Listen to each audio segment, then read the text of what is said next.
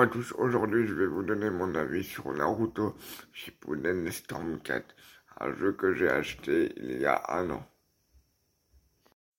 Alors moi j'ai trouvé le mode histoire, bah ouais, super sympa, hyper cool avec les UTE etc.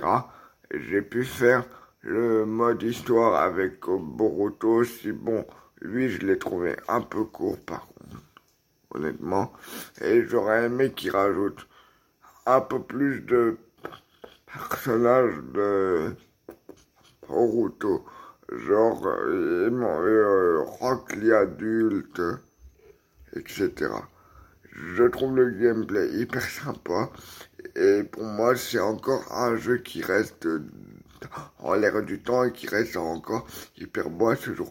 Voilà, n'hésitez pas à l'essayer pour vous faire votre propre avis dessus.